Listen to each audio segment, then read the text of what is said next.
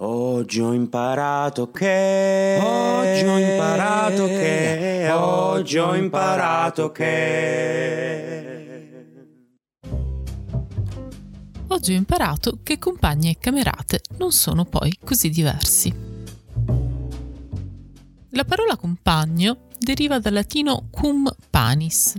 Letteralmente indica chi ha il pane in comune ossia chi condivide il cibo con altri compagni. In ambito politico questo termine viene utilizzato negli ambienti di sinistra. Compagni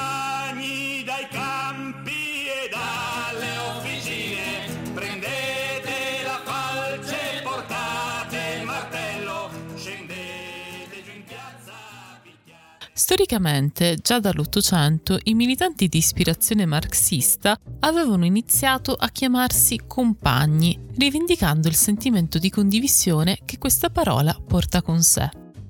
Il termine russo che corrisponde a compagno è tavarish, mentre in inglese socialisti e comunisti utilizzano la parola comrade. È molto probabile che abbiate già sentito la parola comrade, magari in qualche film americano sulla guerra fredda. Comrades, this is your captain. Ma quel che forse non avete mai realizzato è che la traduzione letterale di comrade in italiano è un termine associato all'estrema destra. Comrade deriva infatti dallo spagnolo camarada, che letteralmente indica una persona con cui si condivide una camera. Viene dal lessico militare, si riferisce ai soldati che vivono e dormono insieme in grandi stanze, chiamate proprio camerate. Ovviamente, sempre da qui viene il termine cameratismo, che tuttavia mantiene un'accezione neutra.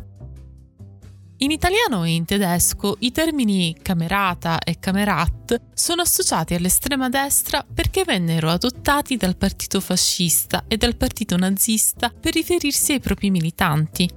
Al contrario, nella maggior parte delle altre lingue europee, il termine camerata non ha una connotazione di destra, anzi. Ad esempio in spagnolo si utilizza sia compañero che camarada, ma compagnero è più legato alla tradizione della sinistra liberale, mentre camarada ha un'accezione più radicale, probabilmente perché ricorda una vera e propria lotta armata.